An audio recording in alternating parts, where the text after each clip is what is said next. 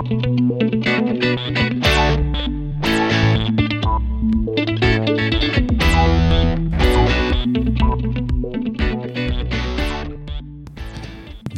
u Co je slyšet a co není slyšet. Já jsem Martin Pánek, ředitel Liberálního institutu a dneska mám pro vás ještě jednu speciální epizodu našeho podcastu. Eh, během happeningu, který pořádáme k eh, Dní daňové svobody v odpoledních hodinách, letos jsme to pořádali na Jungmanově náměstí, jsem potkal eh, Ladislava Minčiče, což je ředitel odboru legislativy práva a analýz v hospodářské komoře České republiky.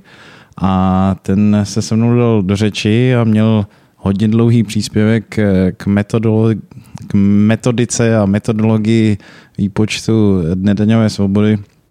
No a protože mluvil eh, poučeně a tak dlouho, tak jsem se rozhodl, že vám to dám jako speciální epizodu našeho podcastu a bez eh, dalších okolků teda předávám slovo panu Minčičovi. No, podívejte, každá příležitost pro občana, kdy může oslavit to, že se vypřahá z toho jiha státu, je strašně dobrá. Mám velkou radost, že dnes slavíme Den daňové svobody ale chci poznamenat nebo říci, že to jsou takové narozeniny nebo taková výročí v každém roce, která nejsou tak nějak úplně jednou provždy daná. Pochopitelně ona se ta výročí nebo ta data vyvíjejí s tím, jak se vyvíjejí parametry zejména veřejných financí nebo rozpočtu. A pamatuji se, když jsme před třemi desetiletími s vašimi předchůdci v Liberálním institutu eh, zvažovali různé metodiky, jak ty narozeniny každý rok slavit a posouvat, tak jsme došli k celé řadě jaksi různých technik, jak vybrat ten správný den D. Ano, eh, teďka to zůstalo v podstatě u té relativně jednoduché a srozumitelné metodiky odvozené od od, eh, řekněme, objemu veřejných výdajů, které jsou. A já chci ale říci, a tady bych si vypůjčil eh, slova jednoho z takových velkých otců zakladatelů liberálního myšlení Frederika Bastiata, že jsou věci, které jsou vidět a jsou věci, které moc vidět nejsou a přitom jsou reálné a skutečné. Jde o takovou věc, že vedle těch eh, viditelných a pro každého občana srozumitelných rozpočtových výdajů, které jsou každý rok součástí dokumentace, která prochází sněmovnou a politici, média o nich diskutují, existuje velký balík přerozdělení, eh, které se děje prostřednictvím daňových úlev. To mohou být i částky plus minus 5 hrubého domácího produktu. Zase bychom se mohli bavit o tom, kde začíná a kde končí daňová úleva. Ty nejjednodušší e, jsou všem srozumitelné, že jde o úlevy jako slevy, řekněme, na mm, děti, ano, pro ekonomicky aktivní poplatníky, ale jsou i jiné prvky konstrukce daní, které tak úplně očividné nejsou. To je existence eh, několika sazeb DPH, kdy z mého pohledu je správné jako referenční úroveň brát tu základní sazbu a všechno pod tím je ve skutečnosti sleva. Čili jeden velký balík jsou tyto úlevy, jejichž prostřednictvím vlastně všichni ostatní poplatníci a plátci taky přispívají některým jiným plátcům. A pak je tady další věc, kterou by možná mohl liberální institut v dalších letech taky víc mapovat. A já jako za hospodářskou komoru rád jako pomohu nebo přispěju. A jde o to, že vedle eh, těhle, mm, řekněme, eh, finančně eh, zmapovatelných objemů zatížení každého daňového poplatníka, jako jsou ty veřejné výdaje, ať už napřímo nebo prostřednictvím daňových úlev, tady máme velký balík jaha, které uvaluje stát na podnikatele i občany prostřednictvím ostatní regulace. Já to nazírám očima podnikatelské komunity a každý podnikatel ve skutečnosti musí dřív, než eh, začne být úspěšný, aspoň elementárně úspěšný ve svém biznesu, tak musí splnit celou řadu různých nařízení, organizačních, hygienických, z oblasti personální politiky, bezpečnosti práce. Eh, je toho strašně moc moc. Je toho strašně moc od prvního stavebního povolení, prvního povolení k tomu, aby mohl dostat stavební povolení a tak dále. A chci říci, že e, znám studii, která byla vydána asi před 13 lety, pracovala na ní, e, nebo pracovali na ní, vypracovali experti najatí e, Evropskou asociací obchodních a průmyslových komor. Eurochambers, součástí té organizace je i hospodářská komora.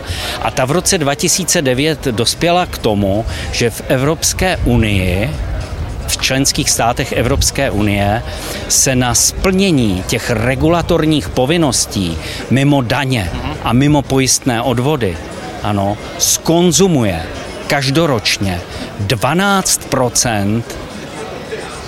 hrubého produktu vytvářeného, generovaného v Evropské unii. Mohu říci z hlediska svých zkušeností, že v České republice to určitě nebude méně. Je-li toto průměrem Evropské unie, tak to tak je. A když si teda uvědomíme, že podnikatel předtím, aby mohl vůbec generovat nějaký zisk, ze kterého pak odvádí daně, odvody a tak dále, musí nejprve ještě 12% vlastně roku pracovat na to, aby vůbec mohl rozjet svůj biznis. Ale neplatí to jenom pro rozjezd biznisu, ale každý rok, každý rok znovu a znovu, tak se dostaneme eh, k narozeninám pozdějším. Čili ono, když vezmu to přerozdělení skrze eh, daňové výdaje, ano, nebo ty daňově neuznatelné výdaje, ale slevy, úlevy eh, a zápočty a podobné věci. A když vezmu tu regulatorní zátěž, tak se skutečně dostáváme až do druhé poloviny, druhé poloviny srpna. Je to strašné, je to demoralizující, ale myslím si, že by občané, liberálně uvažující občané si měli být vědomi toho, že ta oprátka jo, za kterou nás vede stát, eh, nás eh, sráží hodně nízko. Hodně nízko k zemi a ve skutečnosti na sebe podnikatelé i ostatní poplatníci, těmi rozumím především zaměstnance v privátním sektoru, nebo z jejich daní je placen i ten veřejný sektor, tak eh, začnou až v samotném závěru prázdnin ano, pracovat na sebe. Čili jsou i prvky v tom našem Eh, břemeni, které nejsou vidět, vracím se k Bastiatovi, ale které bychom si měli připomínat. A tady vidím i velkou misi Liberálního institutu, aby poukazoval i na ty věci, které nejsou tak úplně vidět, ale ve své podstatě jsou strašné a drsné a měli bychom společně s vámi dělat všechno proto, abychom to břemeno regulatorní zátěže, včetně té daňové, aspoň trošičku odlehčili. V tom vám přeju, vám i sobě, u příležitosti dnešního výročí dne D, jako co nejvíc úspěchu. Ještě jednou. Děkuju. A my teda děláme, tak říkáme tomu index byrokracie. Na rozdíl od Dne daňové svobody, Den daňové svobody má tradici dneska 23 let. Index byrokracie, myslím, tak pět eh, a rádi se s vámi poradíme, eh, jak ho vylepšit případně. Určitě, protože když jsem zmiňoval tu regulatorní zátěž, tak z velké části je to ta byrokratická zátěž. Že je to o definici, co rozumíme byrokratickou zátěž, někdo používá slovo administrativní zátěž a většina občanů, ať už podnikají nebo ne, tak si pod tím e, představí především vyplňování různých formulářů, lejster, zasílání, komunikaci s úřady. To tak je, ale to je jenom jeden zlomek té administrativní administrativní zátěže, pro, nebo té regulatorní zátěže, ta administrativní zátěž. Protože, jak vám říkám, proto, abyste uh, mohl fungovat v biznesu, tak musíte splňovat řadu norem, podmínek, které nemusí spočívat a nespočívají zdaleka jenom ve vyplnění lejster, ale v každodenním dohlížení, kontrolování, zajišťování čehosi, připravenosti e, být stále ve startovních blocích, kdy vás přepadne nějaká kontrola, nějaký kontrolor, kontrolor e, z té či oné e, instituce státní, krajské, obecní a to je jaksi něco, co jak, když se nad tím jako občan zamyslí, tak to zavnímá, jo? nebo podnikatel to vnímá možná ještě ostřeji než běžný občan.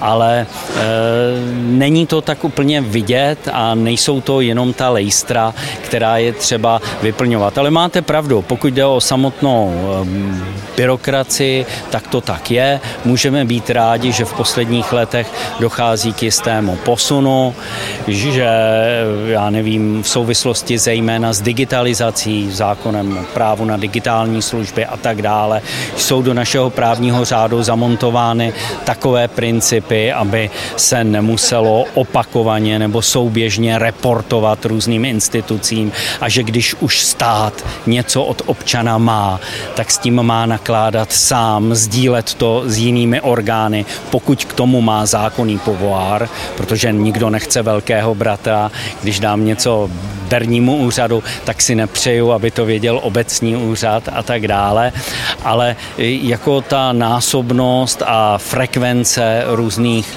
různých vyplňování, byť i třeba už, už skrze internet, ano, nebo prostřednictvím, nemusím chodit na normální poštu, prostřednictvím datové schránky nebo jiných forem komunikace. Zlepšuje se to, ale stále je to jaksi velmi časté a frekventované a myslím si, že právě ta digitalizace jako pomáhá šetřit čas a nervy. A kdyby skutečně výsledkem bylo i to sdílení těch registrů, všech rejstříků eh, těmi oprávněnými subjekty veřejné moci, bylo by to pro občana jenom dobré. Bylo by dobré, aby občan eh, nemusel kvůli každé hlouposti komunikovat se státem a když stát v některém své odnoži o občanovi něco ví a potřebuje to jiná odnož toho státu a má na to, eh, řekněme, mandát daný zákonem, tak by si to měl stát vykomunikovat mezi sebou a ne znovu a znovu obtěžovat občana. Je to nešvár, ale věřím, že i ty digitální technologie v tomhle jako pomohou. To, co Liberální institut v téhle věci dělá, je správné a věřím, že eh, já možná už ne, ale vy se jako dožijete dob, kdy možná ten den D budeme, budeme slavit zcela nepochybně i s těmi mými dodatky v první polovině, v první polovině roku. Bylo by to skvělé. Tak musíte jako hospodářská komora víc lobovat. No, my musíme lobovat dobře, ale e, takové osvětové možnosti, jako má Liberální institut, my nemáme, my nevydáváme takové pěkné publikace, musím pochválit vaši publikační řadu. Líbí se mi, jak propagujete třeba s rakouskou školu například. Je to velmi sympatické, je to dobré, ale to je osvěta, která musí zasáhnout i subjekty mimo podnikatelské prostředí, protože podnikatelé ze své podstaty když se starají o svoje štěstí, o své blaho, o svůj profit sami. Nespoléhají se na stát, nespoléhají se na někoho moudřejšího, dalšího, kdo jim zorganizuje práci, tak ze své podstaty tíhnou k respektování těch, řekněme, liberálních základů kapitalismu. Kapitalismus pro podnikatele není sprosté slovo. Ano, k tomu tíhnou, rozumí tomu, je to přirozené, ale podnikatelů je v každé společnosti menšina, velká menšina. A žijeme-li ve svobodné demokratické zemi, kde eh, se respektují názory většiny a všech, tedy i těch, kteří z různých důvodů nepodnikají, tak tam je důležitá role osvěty. A to je nezastupitelná role institucí, jako je Liberální institut, který musí mířit a cílit i na lidi, kterým samozřejmost, řekněme, blahodárné síly kapitalismu není úplně jasná. Děkujeme. Takže to byl Ladislav Minčič z České hospodářské komory s příspěvkem ke dní daňové svobody a příště už se vám snad eh, přihlásíme s regulérní epizodou, kde si budeme povídat o nějakém zajímavém tématu. Pokud máte, pokud máte nějaký tip, eh, co byste chtěli slyšet, tak eh, nám určitě dejte vědět. Zatím předpokládám, že příští epizoda bude o osudné domýšlivosti od Friedricha Augusta Hayeka, ale uvidíme, co se naskytne. Tak eh, ještě jsme taky našli nějaké archivní semináře Liberálního institutu, které eh, nejspíš zpracujeme do podcastové podoby, protože škoda, že když už je ten záznam, že eh, aby byl někdy v archivu. S tím se vám určitě ozveme ještě během léta. Díky za pozornost a užívejte si léto na pláži se s knihama Liberálního institutu a s podcastem a se vším, co vás napadne.